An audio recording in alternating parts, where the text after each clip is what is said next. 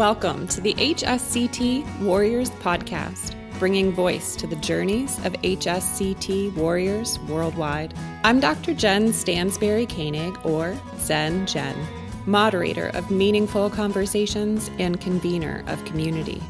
As we continue to grow the HSCT warrior community, illuminate the invisibilities of autoimmune disease, recognize the possibilities of a future free from disease progression, connect through our shared experiences, and advocate for an inclusive society. We're so glad you've joined us. Good morning. Good morning. Is your Monday off to a good start? It is. Is yours? Yeah, you know, although I have to say I did not sleep last night. I know why. The full moon, right? Well, no, the anticipation of talking to me today. Oh, yes, definitely, definitely that. I, I don't I don't sleep good any night. I never really sleep good and I don't know if I have poison ivy or if something bit me, but I have like three little three or four little marks on my um, right arm. So whatever the heck is going on, I think it's sympathy pains because my friend Anna has them all down her leg and she has like cellulitis from the bites. Oh my goodness. Yeah, so we're we're twinsies with our bites. It's funny. I had a post come up today. You know how you get the Facebook memories? Oh yeah. So I had a Facebook memory come up today. And so I was reading this Facebook memory and I'm going to put my my glasses on, which who knows where I stuck them. Um, it says, Today's a better day. The vomiting has stopped and the horrible bone and muscle pain feels better. I went upstairs in the hotel and took in a little sunshine. I'm trying to take things in steps, and that was step one. I have step two this weekend, starting Neupogen injections. Then three is to put that yucky catheter in my neck and harvest the cells. I can come home for a week after that, thank God. And that was July 15th, 2010. Amazing. Yeah. So reading that, that, you know, and I was never on Facebook before. And so I started Sure. Facebook as a way to connect with my high school friends who gave me support because there was no GoFundMe then. There was nothing like that. I mean, it's, it's it's so funny how the world has changed in such a short short So- time Yeah, so and quick. how social media, you know, um, so it was funny when my masses came back because I got, you know, I got sick so young. I was only 27. My immune system started failing, and then 28. By the time I was 28, these masses were literally pushing through my skull.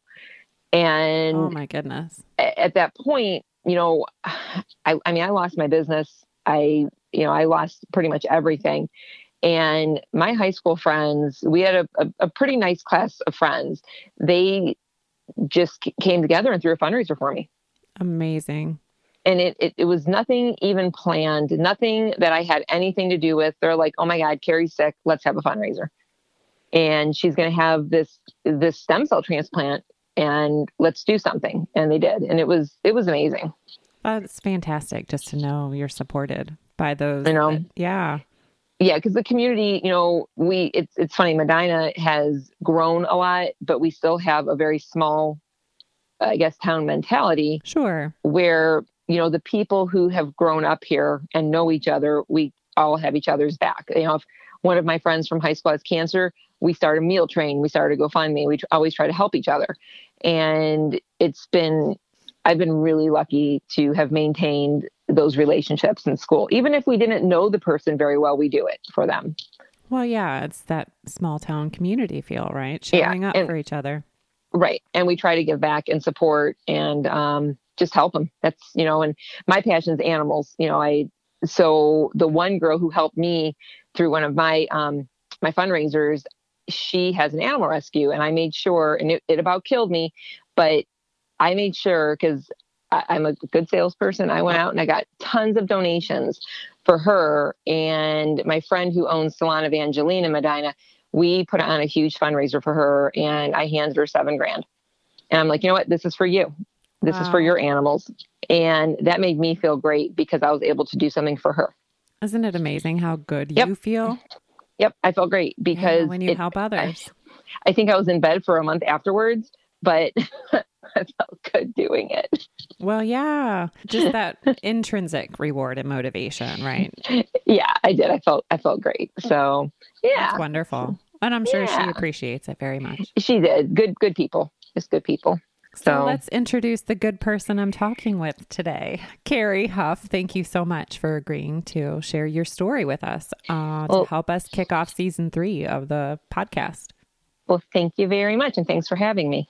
Yeah. So tell us more about how you even came to find out about HSCT because, like you're saying, there was no Facebook. There were no. There, yeah, there really wasn't. Um, and when I got sick, it was a very strange occurrence. Um, I guess I was born with an IG disorder. I did not know I had an IgA disorder. I guess a lot of people do have, you know, IgA disorders or um, immune disorders that go undiagnosed. And I was someone who worked outside. I, at the time, I had trained racehorses. I was living in Ontario, Canada, and I decided, hey, I miss my family. I'm from Ohio, and I want to come back home. So I was taking some courses in Canada. I was training my horses, and I was actually looking into um, medicine. I, I, was thinking about uh, medical school to become a vet. Mm. And I had come back home and I was working as a salesperson, and I thought, well, uh, my dad wasn't feeling good. I came home to see him one day. I got into a bad car accident, and the weirdest thing happened that day. I, I, I was really tore up, and I found a massotherapist that helped me. Well, make a long story short, I became a massotherapist. I went through a divorce. I had changed my whole vision in my life. Um, after I went through my divorce, I, I kind of had to get rid of all my horses because I couldn't afford them. Right. And I was going to school and I was working um, with Victoria's Secret, and I became a therapist. Well, I had something go wrong with the tooth, and it didn't feel good, and I had a root canal, and I I kept telling the doctor, I said, "Hey, you know, I don't feel good." Um, he's like, "Well, there's another canal in this tooth. It was an upper tooth, and any upper tooth, you know, upper molar is very close to a sinus canal."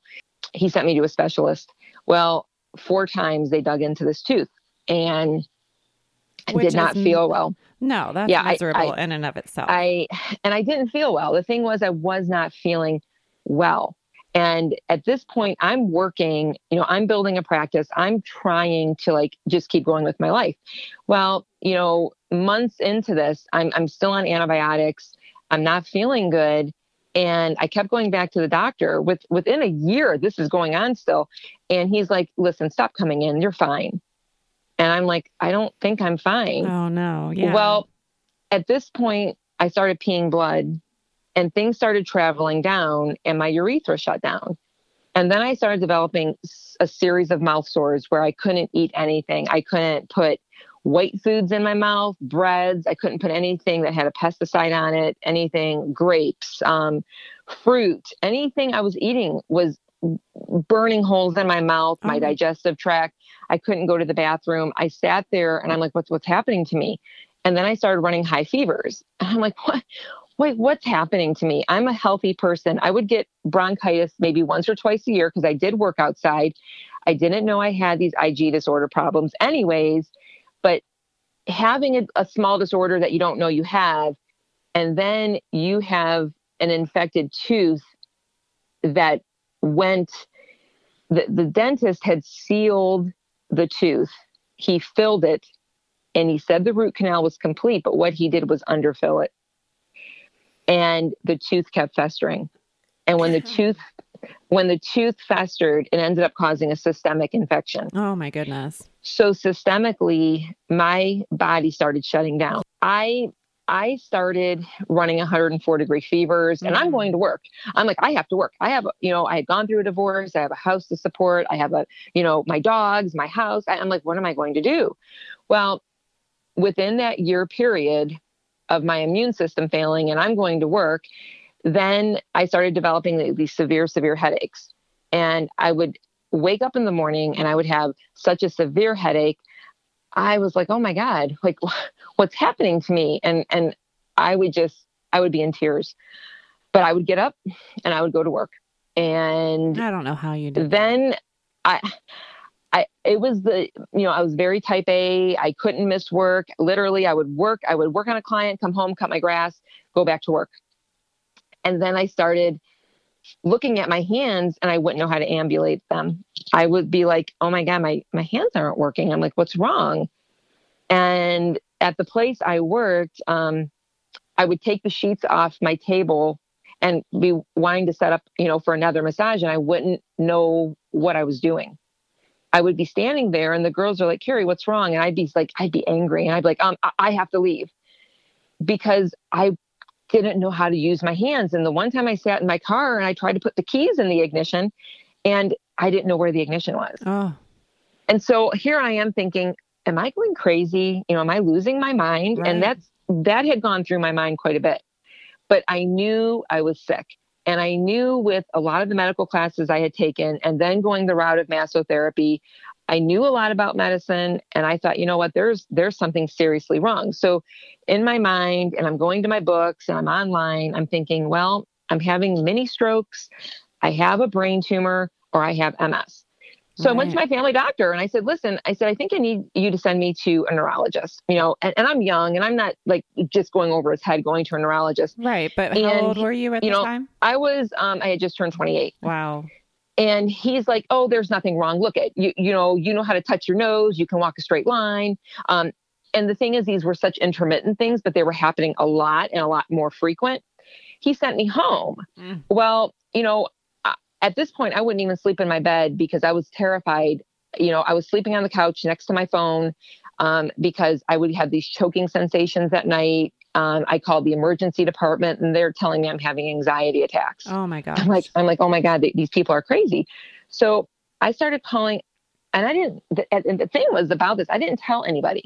I didn't tell my family or my friends, and they're like, why are you like asking us to stick around more? You know, because I was always the person who hosted things, and they're like, why are you asking us to come to work with you, or why are you asking us to hang out more? I'm like, well, I don't feel good. And then I said something to my dad, and my dad's like, You got lost today? He's like, You get your butt on the phone. And I'm like, I, I am, Dad. And I said, The doctor sent me home. And I, I just started looking through the phone book and I started calling neurologists.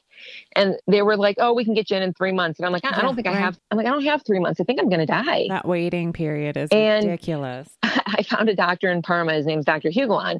And the nurse who answered was fabulous. And she's like, I don't like what you're saying. She goes, I want you to come in. And I did. I came in that week and I talked to the doctor and he's like, I think you're getting a, a type of cluster headache, yada, yada, yada. He goes, I want you to take this medicine and come back in a week. And I said, listen, if I come back in a week and this is happening, I said, can you please put me in an MRI? I said, I think I'm going to die. And the week I came back to see him, um, I was in tears and I actually got on my hands and knees.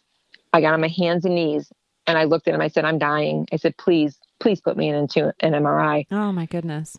The next day, he had that set up for me. And I went to Parma Hospital.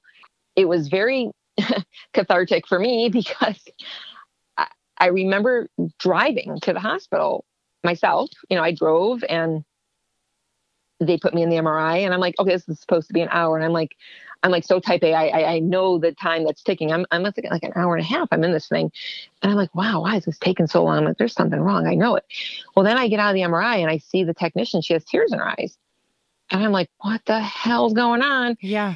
Um, next thing I know, they walk me out of the room and they say, hey, the doctor's here to see you. Good. And I'm like, oh, I'm like, oh no. no, Oh, but no. at, le- at least know. they showed up this time. Well, the thing is, they walk me down a hall and there's a team of actors standing there. And they're like, we need to admit you. Um, you don't have one mass, you have three, and they're coming out of the right side of your head. Oh. We think you are down to like days and um, we need to have brain, you need to have brain surgery immediately. Wow. They had me fill out my will, my, you know, power of attorney. I had to have people come in and sign everything. Um, within three days, after a million tests, they had me. Cleveland Clinic, the person who did Gamma Knife at the time was out of town. They had me shipped to university on an emergency basis. So I had a, a 10 hour brain surgery. Um, Oh, my At that time, they did not know anything about um, tumefactive multiple sclerosis. Um, they chopped me open. Um, there were two masses, three masses actually, parietal, temporal, and occipital. Um, and it's funny, they all followed the track of the tooth. The tooth was right above the first mass. The second one followed straight back, and the third one was straight back from that. Oh my goodness. The first question that was asked, Did you have bad dental work? And I said, Yes. I said, I know I Very did. Very bad dental work. And, you know, to make the long story short, it took um, a year after that, and my whole upper jaw was cut open. And the infection was so severe, they said, We don't know how you managed to make it from this because the, the dental infection was so bad that they had to cut all the nerves in my upper jaw, do an apicoectomy. Um, the tooth by rights should have killed me. Wow. And when to then I found out I was pregnant. Okay. Oh my goodness. I, I get out of brain surgery. I am so sick. Um, I'm walking with a cane. I don't know how to tie my shoes. I find out I'm pregnant and you know, you're on a lot of medicine. They they told me to terminate. And I'm like, no, no, no, no, I'm not terminating. I'm thinking I'm not doing that. The masses were very big. Um, I was on a lot of steroids. You know, I spent a lot of time in the hospital. I went through the pregnancy and I said, well, if it's meant to be, I'm going to have this child. If it's not, then we can both die. I was, I had made peace with that at that point. But I had lost a child years ago and I thought, you know, to miscarriage. And I thought, well, if God willing, we're, I'm going to have this baby. And ended up the link with estriol in third trimester came because my masses started shrinking immensely when I hit third trimester. Wow. And then they started linking estriol with third trimester hormones. I started seizing at that point and I was life flighted and I had my son a month early and spent a month at Akron City. Now I did have my son. Um, you know, he's he's 18 now. Wow. But when you know, to make that, you know, it, for me, I thought, oh my God, these masses are shrinking. But again, I had no diagnosis. There was no tumefactive diagnosis. They're telling me at Cleveland Clinic, you know, because I, I, had switched to Cleveland Clinic after University Hospital. Um, I just did not care for my treatment there. And the brain tumor specialist I saw at uh, Cleveland Clinic, he's like, God, I just don't know what this is. We're hoping it's a one time thing. But my immune system kept falling apart. I, de- yeah. I developed Sjogren's, I developed Hashimoto's, I developed um, severe fibromyalgia, I developed um, chronic fevers every day. So I was so fatigued. The, the headaches were severe. I was just so sick for that 10 year period leading up to my transplant. Well, I should say eight years. Um, that I was like, what is wrong with me? You know, and, and there was no treatment. I was on Neurontin, I was on Topamax, um, just things to kind of keep me alive. Band-aids, yeah. You know, yeah. And I was trying to raise my son and I just did not did not feel well. I still had sores in my mouth. Um, I went to I had almost 300 appointments a year. Um, there was sometimes three and four a day. I can imagine. And that that went on for years. We went to alternative doctors. We went all over the country.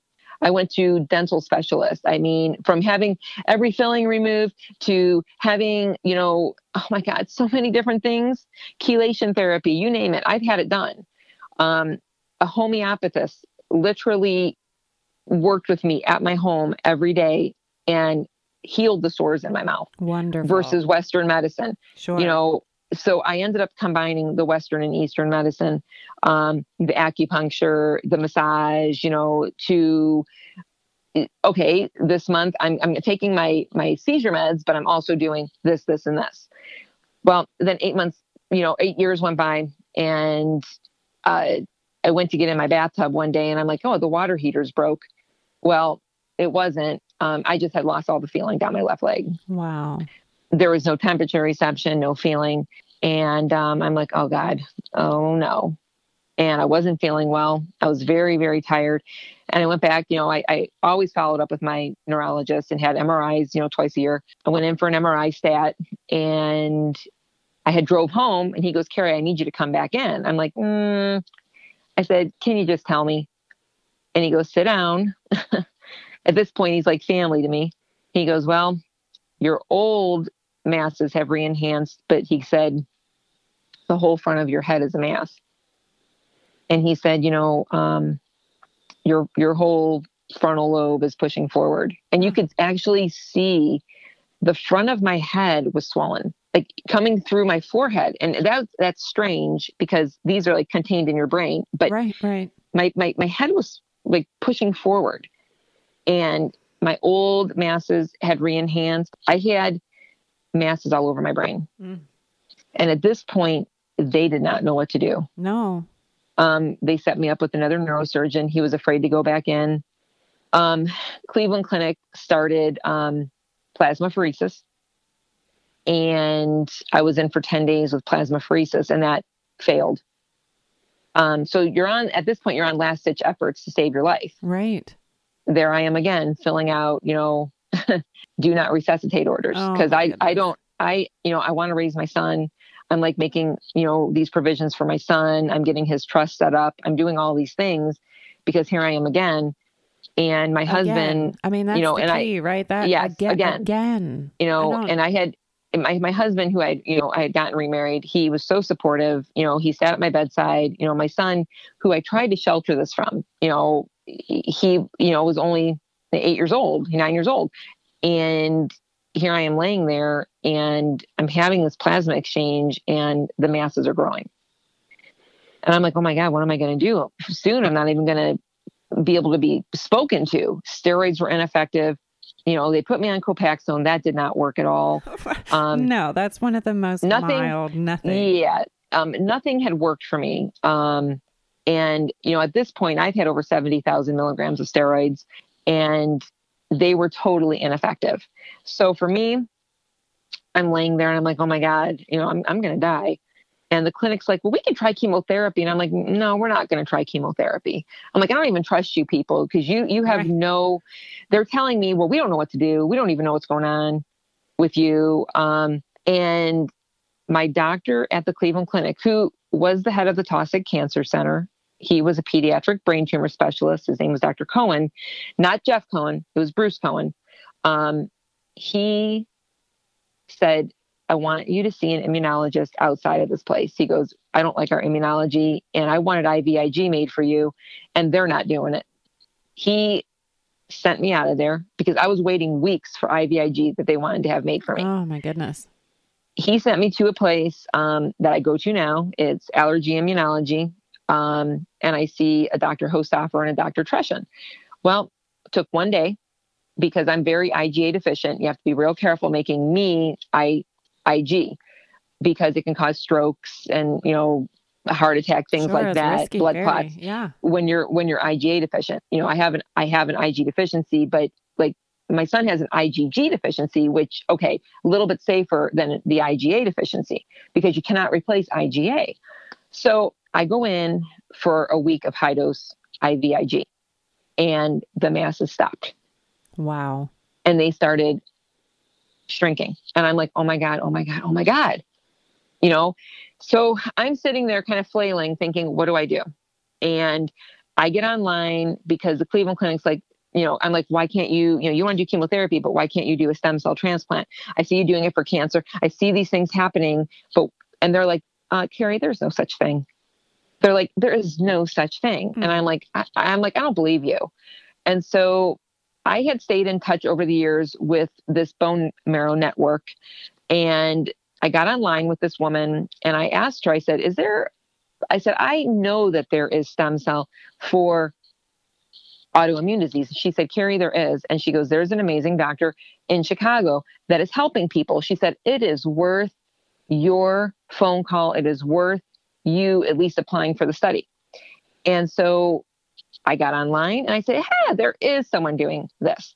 And I applied for the study. You know, told them my whole story. I think it was Kate Quigley at the time. I mm-hmm. think um, uh, I think it was Kim Young as well. I think they were. I think Kate, Kate Quigley was there from the start. Um, and I briefly told them what was happening with me. Um, these masses were in my brain, and I was swiftly turned down. Wow. And I'm like, I'm like, no, no way, man. No way. This is like, I, I need to live here. I don't yeah, know yeah. if IVIG is going to keep me alive. I don't know if they're going to even keep me on this.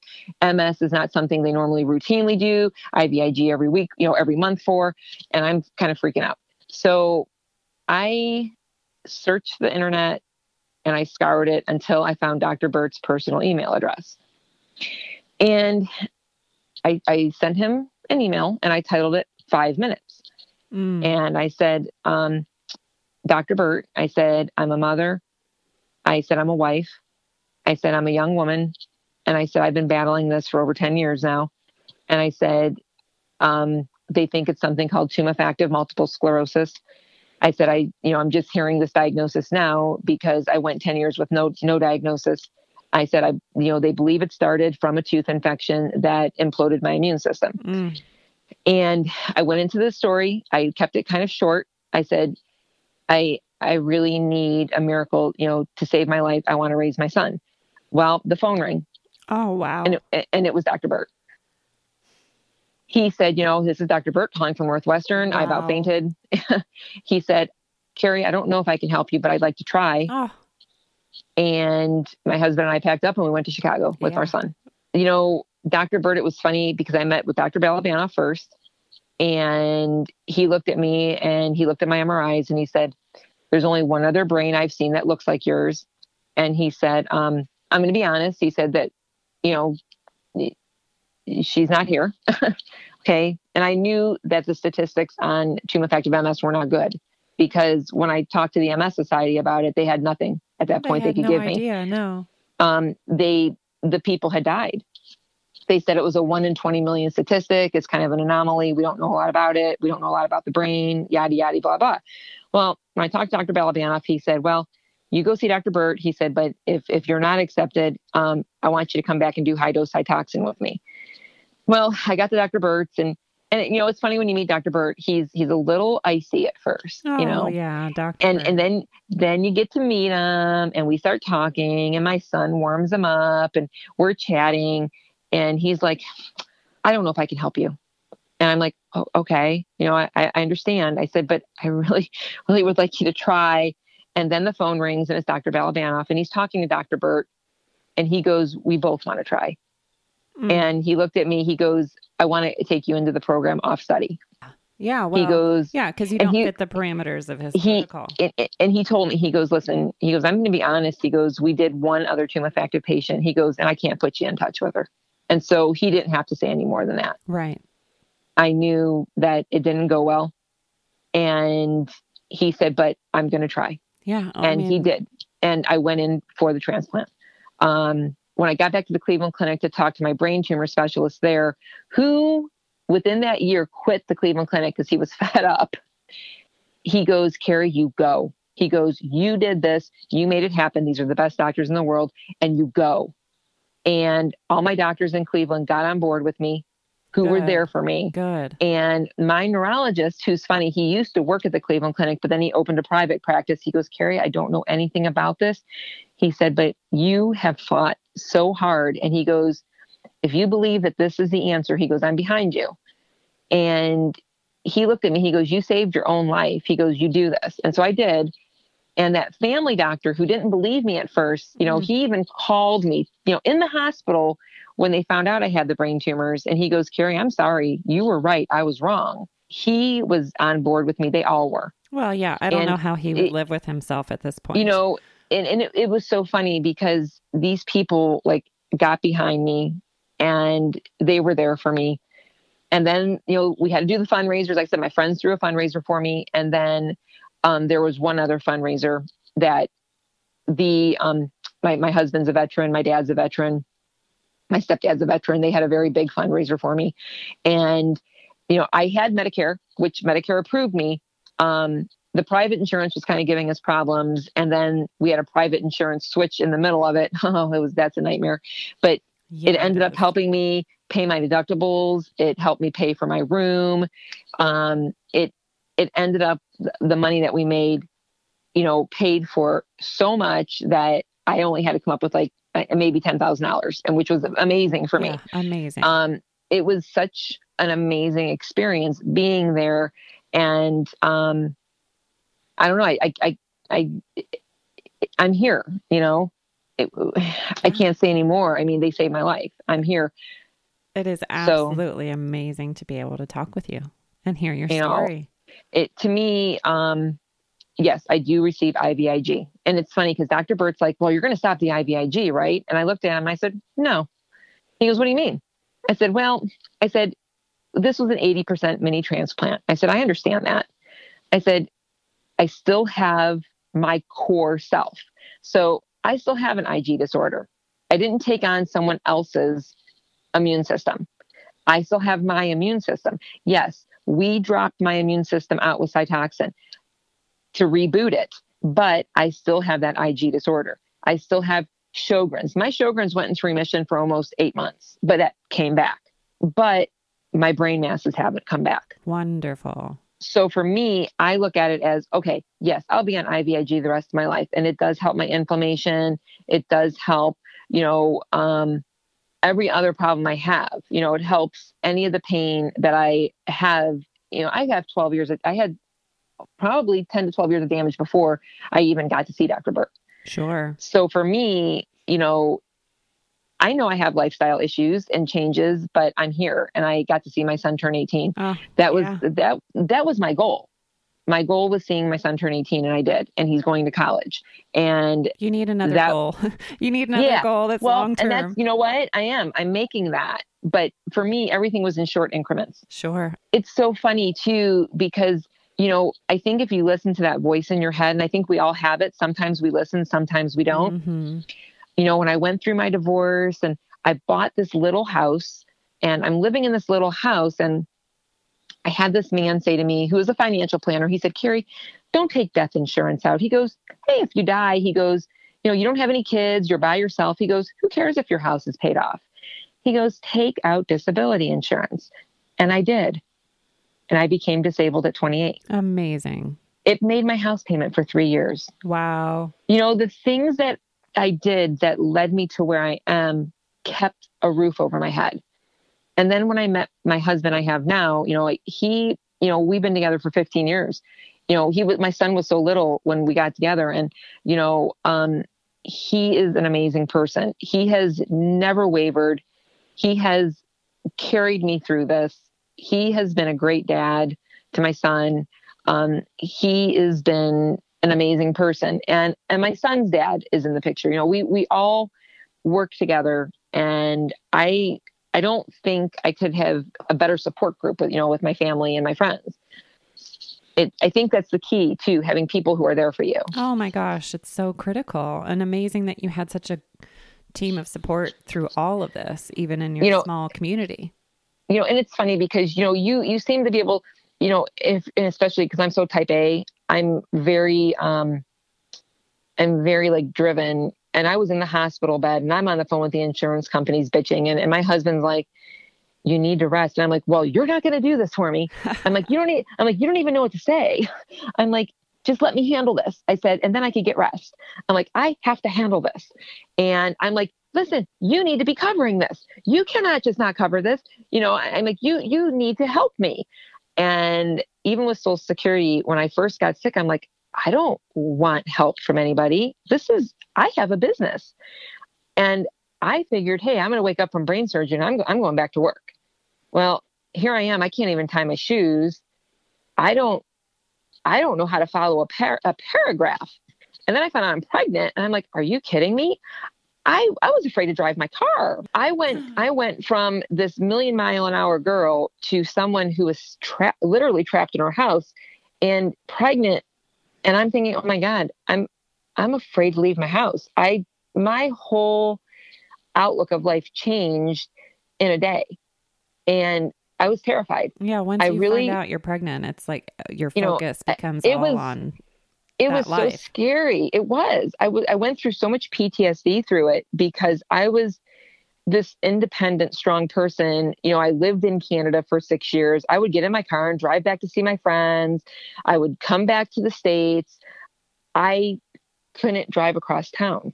I was afraid I was going to have a seizure. Right. I, I felt like I was a prisoner in my home ultimately and didn't know I was in so much pain. And I, I felt like I, I really felt like it made me, um, first, it made me a, a basket case, and then it made me a better person. It made me a person who could accept, hey, I don't have a lot of money this week, but I have food. It made me a person accept, oh my God, thank God I can see still. It made me a person that hey, I don't need this, but I have this. Isn't it amazing where you can find gratitude? yeah and and for me the gratitude in in having a roof over my head a car to drive and a healthy existence that might not be perfect but i'm still here. Mm. and my you know and my parents are alive and my son's alive and my husband's alive. It it it changed my perspective on a lot of things. You know it, it made me i think it made me a better person. It made me a more understanding person. But it also made me a very black and white person which i kind of was before. And everyone everyone's entitled to have pain. You know everyone's entitled to their own pain. And the way they deal with it and the way they feel but sometimes i'm not as tolerant to people who complain about a hangnail or complain about something minor but i don't feel the need to share my story with everyone um, you know, to be like, oh my gosh, you're you're worried about a needle poke getting blood done today. Because yeah, it, it maybe it's the worst pain they've ever had. Um, but sometimes I do get a little intolerant and I, I might get a little snippy, you know. You have faced death twice, at least, right? I mean, mm-hmm. you have had to have these conversations and um, settling in the mind that most people might have to face once in their life, let alone twice. It's just phenomenal the courage and insight that you've been able to gain in this experience. I think making peace with death was a big thing for me as well because people people are afraid of death. Um, yes. You know, my my mom is someone who had a real hard time when my grandmother fell very ill and I'm the one who would sit with my grandmother and she's like, Carrie, I need you to put this, this, and this together for me to wear at my funeral. I know what's coming. And and we talked and I made sure her wishes were granted. I did everything she needed. Did I want to do that? No, but I, I knew she wasn't going to live forever. Right. And we made peace with that. And I told my mom, I said, Mom, you don't, I understand you can't do this. I said, It's okay. I can. I said, Because I've made peace with that. And I said, I know I said, I know in my heart, and I said, I know in my mind and my soul that we're still here. And I said, and she's still here, and I feel her. And my grandmother is here. I feel her every day. I don't feel that we just die and we're we're either burnt or in the ground and we're gone. I feel that our soul lives on, and I don't feel that death is is the end. I've never felt like that, and I had made peace with it. Um, with my talks with God. And I'm not someone who goes to church twice a week. I'm not that person, but I'm a very spiritual person.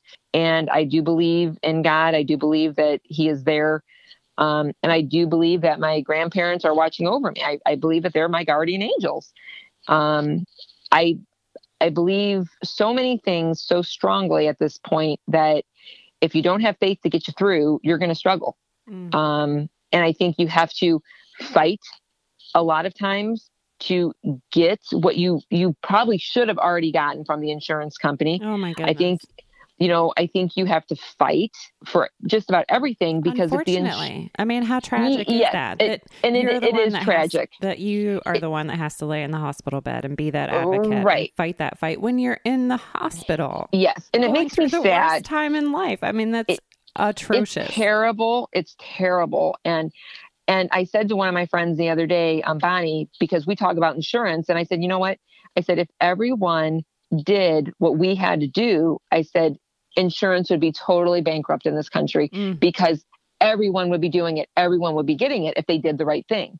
I said, so I really, and I hate saying it, but I do think it's survival of the strongest and the fittest. If you're willing to have a little bit of knowledge and fight, you're going to get what you should have. And if you're willing to speak up for yourself, a doctor does not have your back. No. No one has your back except no. you. Right.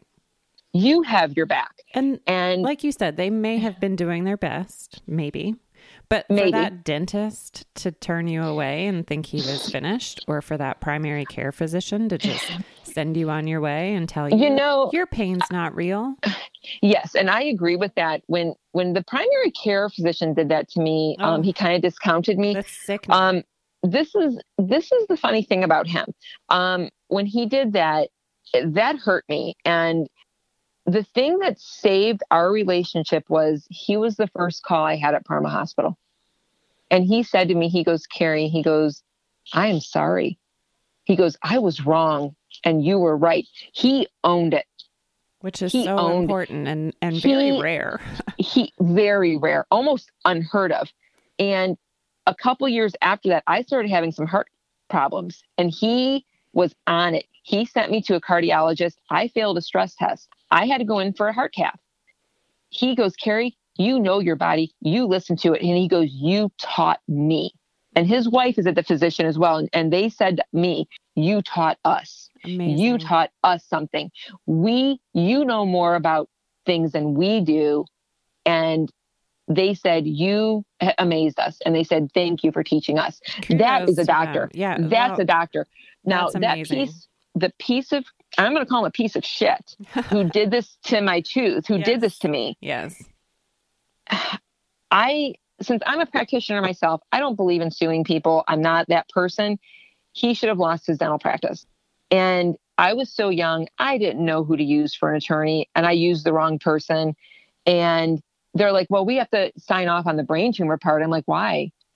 And my case is still open in, in court, actually. It, it is. I could still go back on this, but they had me sign off on a critical part of that case. And Dr. Burt also said to me, you know, this definitely was caused from the dental mal- mm-hmm. malpractice. Mm-hmm. And, and so did Dr. Balabanov. And this is what imploded your immune system. This is why it passed the blood brain barrier. He goes, people don't normally survive from dental infections he said, but that was the demise of your immune system. Oh. Yeah. And so well, they have proven like MS is usually yes, caused by an infection of some a, sort. A cat, there's a catalyst. There's a catalyst. And tumefactive MS, there definitely is a catalyst. Now, I've met two other people now from all these forums with HSCT that have had tumefactive MS, and they're you know over in the UK, um, and it was amazing because there was catalyst, and that man should not be practicing. He got away with it. I got, you know, and, and whether I got a dollar or $10 million, he took my career away. He took my practice away. He ruined my life. Yeah. But in, in ruining my career, it enabled me to be here and raise a child that I never would have slowed down to do that. So I had to take that anger and turn it into something positive because if I didn't, it would have destroyed me. That's quite the transformation. Um, for me, am I still angry? Of course, there's a part of me that's always going to be angry. But if I didn't allow myself to forgive me for that anger, and and and and I don't, I, I can't say I forgive him. I'll never forget what he did to me.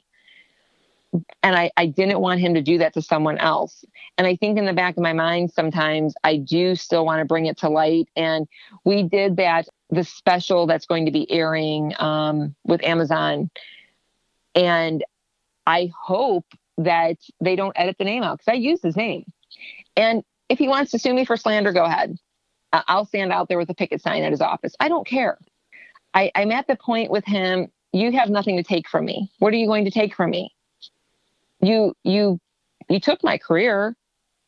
You you know you took the things that I thought made me me, but what really made me me was being a parent and being a fighter and an advocate you know, I went 10 years so alone because I knew nobody who had this type of disorder. I didn't even know what was wrong with me. I felt I felt like an anomaly.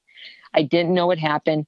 Now I do. Now I do have a couple friends that understand, but he took so much from a young person that and he didn't care. And I think that's and he's what still practicing. He, he's he, I believe he's still practicing, yes. So to make long story short with him, um, he's out of my life, obviously. I do not um, want anything to do with him, but uh, he probably will come up in the interview I did have um, that's going to be aired on Amazon. Yeah, okay. Yeah, well, in that interview, you're ta- well. It's such an important. It's such an important practice to be able to package up those negative experiences and work with them when you're ready, right? To try to process right. that trauma and not spend too much time with it and then be yeah. able to move on in a healthy way and, and know that, that trauma still is there and it will still affect it, you. Like you said, correct. you're never like, going to forget this. Just like Vietnam, those people have trauma. Yes. You know, any any veteran, anyone who has had a trauma, you you know, I went two years of counseling, and you know what? The thing I learned from counseling is hey, it was kind of nice to talk to people, but I don't want to keep reliving it. And so I learned to compartmentalize things myself. Yeah. And go on with my daily life. I have to have a daily life. I have to find beauty in every day. And mm. and that's mm. what I I do find now. Wonderful. And it's such a tough practice and i'm so glad you learned that with supportive you have to yeah, yeah, you have to and and there's so many beautiful things around you with all the ugly you can find beauty mm. so so that's how i feel thank you for sharing that inspiration that's powerful in and of itself um i'm curious though about your most memorable experience with hsct aside from it saving your life and dr burt calling you himself. That's amazing.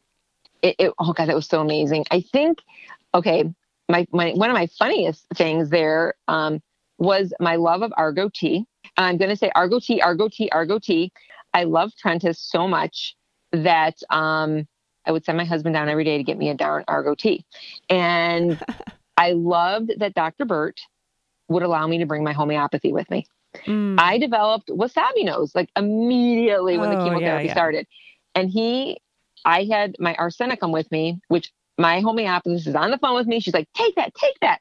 And I'm like, Dr. Burt, he goes, go ahead. And it stopped my wasabi nose. Amazing. And he totally let me do my homeopathy through my whole treatment, which I loved. Um, because even with my nausea, um, now nothing was working on my nausea there. Um, he actually had to get an old medicine called Kytril, which finally stopped my vomiting. But it was amazing to me. And Dr. Burt said to me, the most autoimmune sick people are going to feel great on Cytoxan.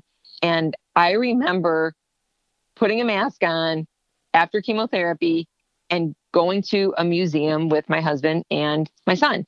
And I was like, I probably shouldn't be here because I know like I'm really sick. And I remember throwing up and then going, oh, but I feel great. Was this and running after, around? Was this during mobilization? Be- yes, because I felt awesome. I wow. and Dr. Burt's like, I told you. he goes, You would feel great. And I did. I felt so good having chemotherapy. And I it was crazy to me that something that's so poisonous would make you feel so good because you're so sick. And feeling the validation that, my God, this this is finally here that they believe how sick I am and and he sees it and he knows. So having the validation meant a lot to me. I had I actually knew someone at Prentice uh, who was a cousin of someone from Ohio, and she would come to see me every day. And I loved her. She was a nurse over at Prentice, and she would visit me. Um, I made wonderful friends. Um, the one housekeeper that um, I met at Prentice would, she was so nice. We talked about makeup because I, you know, did cosmetics with Victoria's Secret. I did them with um, Chanel and Lancome. She would come in and get makeup tips, and then she would she brought me a beautiful gift from Disney. I still have it. Mm. I made such great relationships.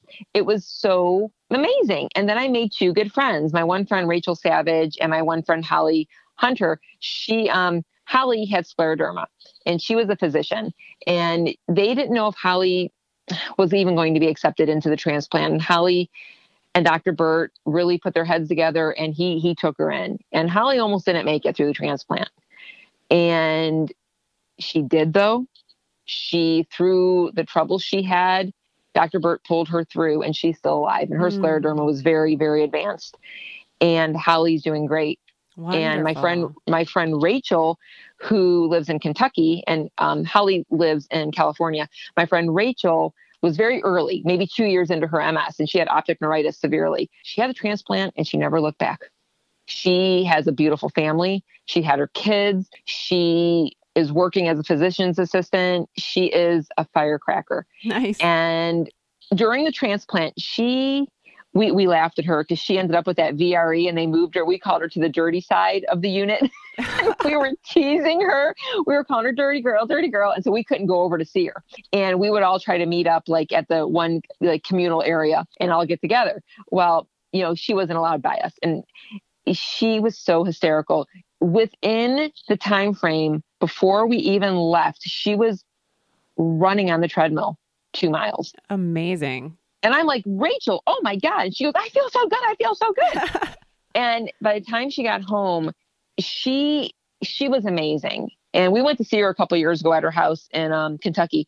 And seeing her beautiful family and seeing her, it, I just, I was in tears because she is, she is HSCT. You know, catching it so early like that yes. and getting in for that transplant. So important. You know, it was amazing. And he gave her her life back. She has not had any symptoms nothing.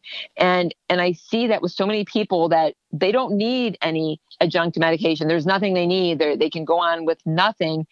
And i talk to people and try to give them like hey even if you got two or three years with no medication you you made it. Right. Because to me this is giving us time. I don't know how much time it's giving us time. It's, you know, I'm never going to say I don't have MS because I do. Right. But I am going to say I had a treatment that's keeping me into remission right now. Mm. And and I believe the IVIG with me really helps, but I also have a different disorder. You know, right. I have combined variable immune deficiency and MS. Right. But she, you know, seeing these people come through it without a cane, you know, without um, walking aids with with them healing. And i do believe it's a two year healing process. I do think you get benefits for up to two years. And if that suppresses your immunity to kick this out of your system my god what what could be better? Right right. What could be better? Oh my god. Like it's given us so much time. Well and so when so, was your transplant? Like what is your stem cell birthday? So don't know my i have to go back i have to go back to my records but august was my in, in August was my actual stem cell birthday. And I remember, I don't know if it was August 9th, maybe, I don't know, in 2010. So it was around that time. And then I was home in September. And when I got home in September, I couldn't take any of the transplant meds. I was allergic to all of them. I couldn't take any of the sulfas. I couldn't take any of the Valtrex, and I couldn't take any of the diflucan. It made my liver go crazy. Mm. So Dr. Burt sent me home with nothing. I, I was sent home with no meds except my seizure meds that I've always taken. And um, Dr. Burt's like, just wear a mask. Yeah. Well, and don't, don't, and don't touch dirt. Right. And it's don't good. do this. Yeah. It's good you and, were comfortable in your tiny house, right? Um, yeah. Well, the funny thing is, I walked into my house and I had dogs. He knew I had dogs. And I broke out in hives from head to toe. And I'm like, oh no, right, no, no freaked out. Dog. You know, and I was right off to my immunologist and I had to start steroids. And I was like, crap. And I'm like, these aren't going to work for me, but they did. And um, got the hives under control um, within three weeks. I was hive free and I was okay with my dogs. But then within like three or four months, I went neutropenic and had to go back on Neupogen.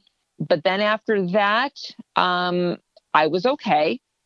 But my counts never like my white count never really recovered. I'm, I mean, it recovered enough, but I'm still hovering between three and four. I'm at like at five or six or seven. I could imagine. Um, with... Sometimes certain things can suppress you. You know, I, I am on a biologic. You know, uh, of course, it's not like I'm taking Humira or something. IVIG is like the gold standard because I'm getting I'm getting pure, you know, plasma. So, you know, the platelets we get, it's it's very purified. I I do feel very safe on the treatment, you know, but again, I have to do, I do take 15 milligrams of steroids once a month. I do take, um, a huge IV bag and I take ondansetron once a month. Sometimes I take it more than once a month because IVIG can make you nauseous. I think overall, I am a super success. And they did put me in JAMA um, in Dr. Burt's study that Wonderful. there was one tum- one tumefactive patient. that was me. Um, and it, it's pretty cool. You know, that I think it's really pretty cool. cool. Yeah.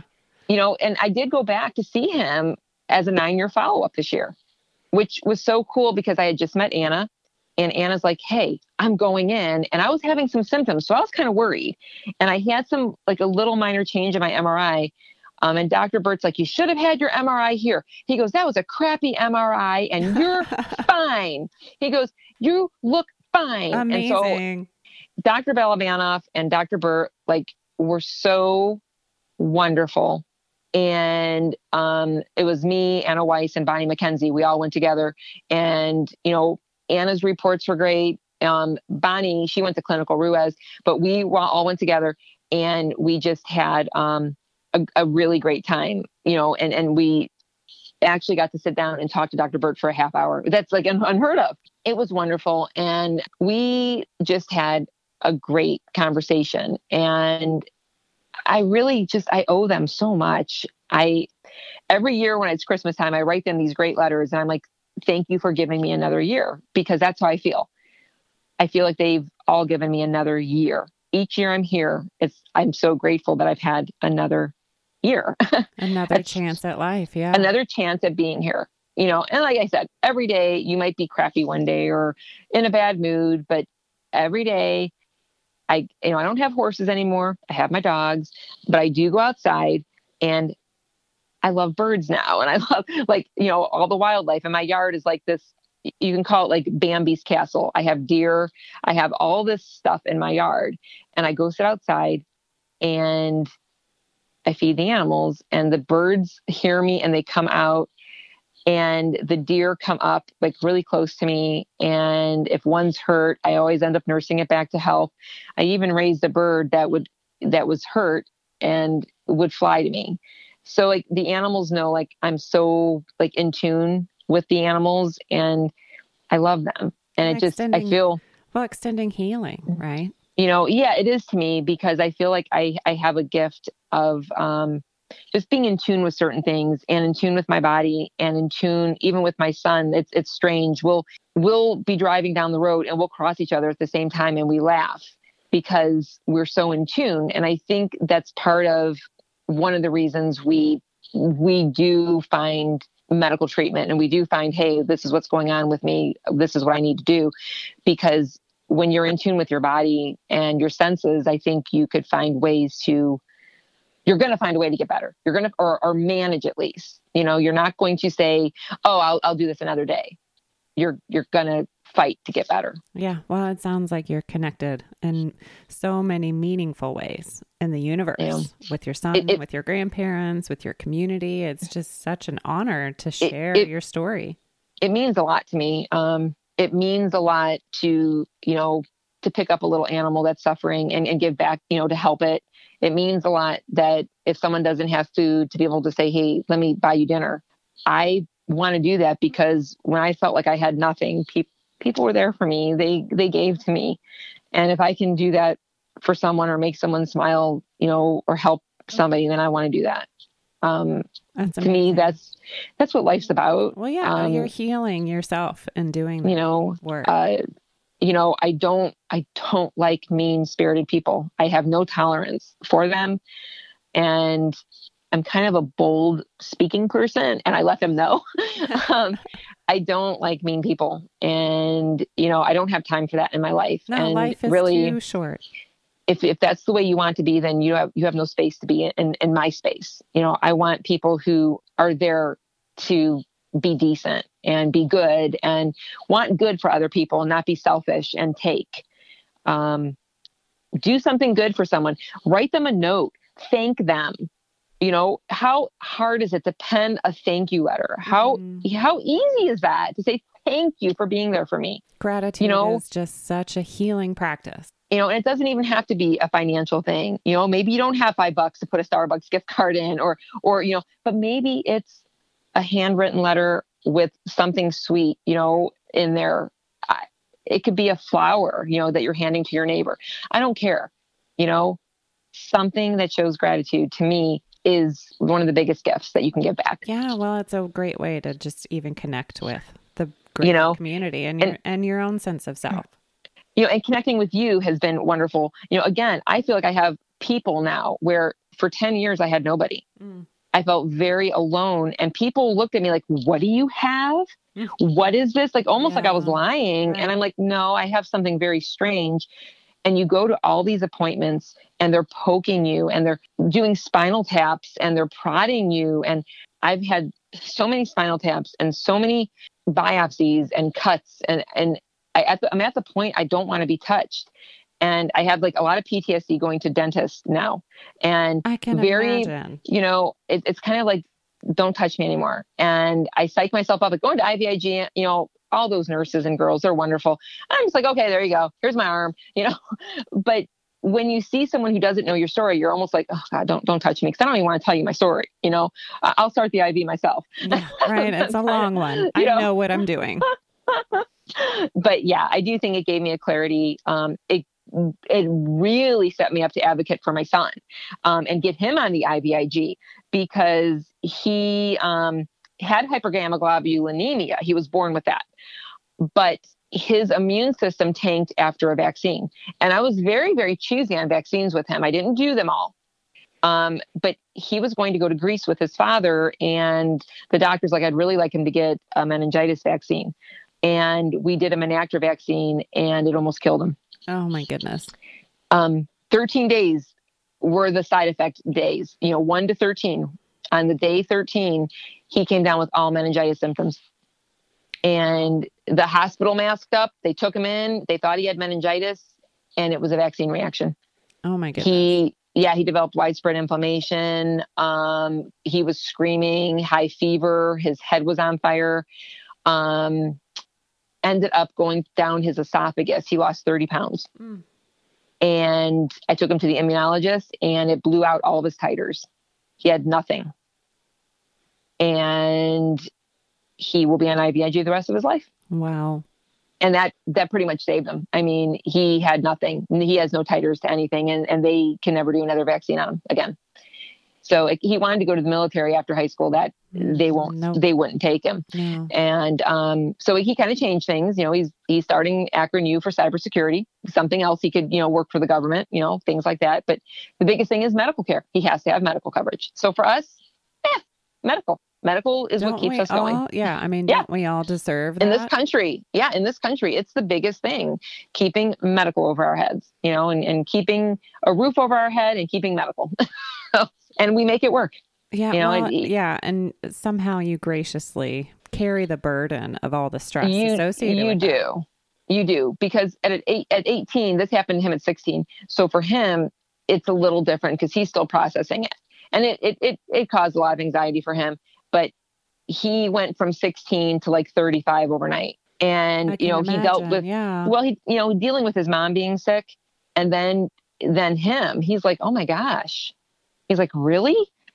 And now yeah, and, and I think now he's as the older he gets, he's learning that okay, this is the cards I've been dealt. And I try to it's hard to push that on an 18 year old. Be happy you can see, be happy you can hear, be happy you're in a country with medical. And these are the things I constantly say to him. And I do think it gets through, but your mom's saying it. Your mom is repeating it. Right. You know, oh God, mom, you know.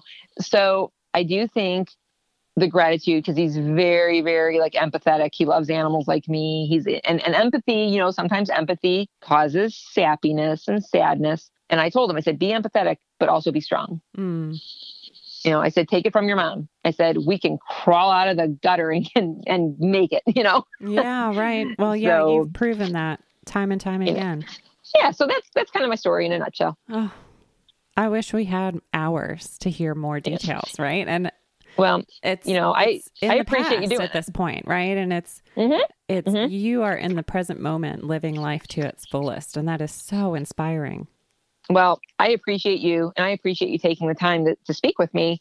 And finally, like just saying to someone, hey, thanks, thanks for listening and thanks for being there. Thanks for being a friend, a warrior, someone who is getting our word out, people who believe in us, people who are there for us. You know, we're all together in this. We are. And, we're a family. Yeah, and I I, I believe that. It's and so great um, finally connecting with you you know, I think you're a fabulous person. And again, I appreciate you uh, taking the time with me. Oh, you're so kind to say so. I mm, really appreciate yeah. you taking the time to share all of the details well, of your journey. Thank you. I mean, talk about warrior strong. You have been such an inspiration. Thank you. I, I appreciate it. And I think we all have our story. You know, we all have had our days. And I'm just grateful to be alive. Yeah. So, oh my gosh, I'm you know. so grateful you're alive here to share your story you know, and I'm here if anyone needs help, if anyone needs navigation, I'm here for them. So thank you for being there you know, for others and know. sharing your story to lift others up and share that hope and awareness. It's well, thank you too. It's been an amazing experience just connecting with you today. Well, thank you. Be sure to visit our website, hsctwarriorspodcast.com, where you can find notes from today's episode, submit ideas or feedback, and access the latest HSCT research and resources. Special thanks to musical genius Bill Alitzhauser for sharing his superpowers to create the soundtrack, edit, and produce the audio to make this podcast possible. You can find us both when you subscribe on SoundCloud, iTunes, Stitcher, or wherever you find your podcasts. It's been great to connect with warriors worldwide, and we would love to hear from you about how the podcast has helped your journey with autoimmune disease. Take a moment, share your story. We'd love to hear from you. And in the meantime, we hope you'll tune in next Wednesday for another episode highlighting another HSCT warrior. Until then, be a snowflake and embrace your superpowers. Be kind, be well.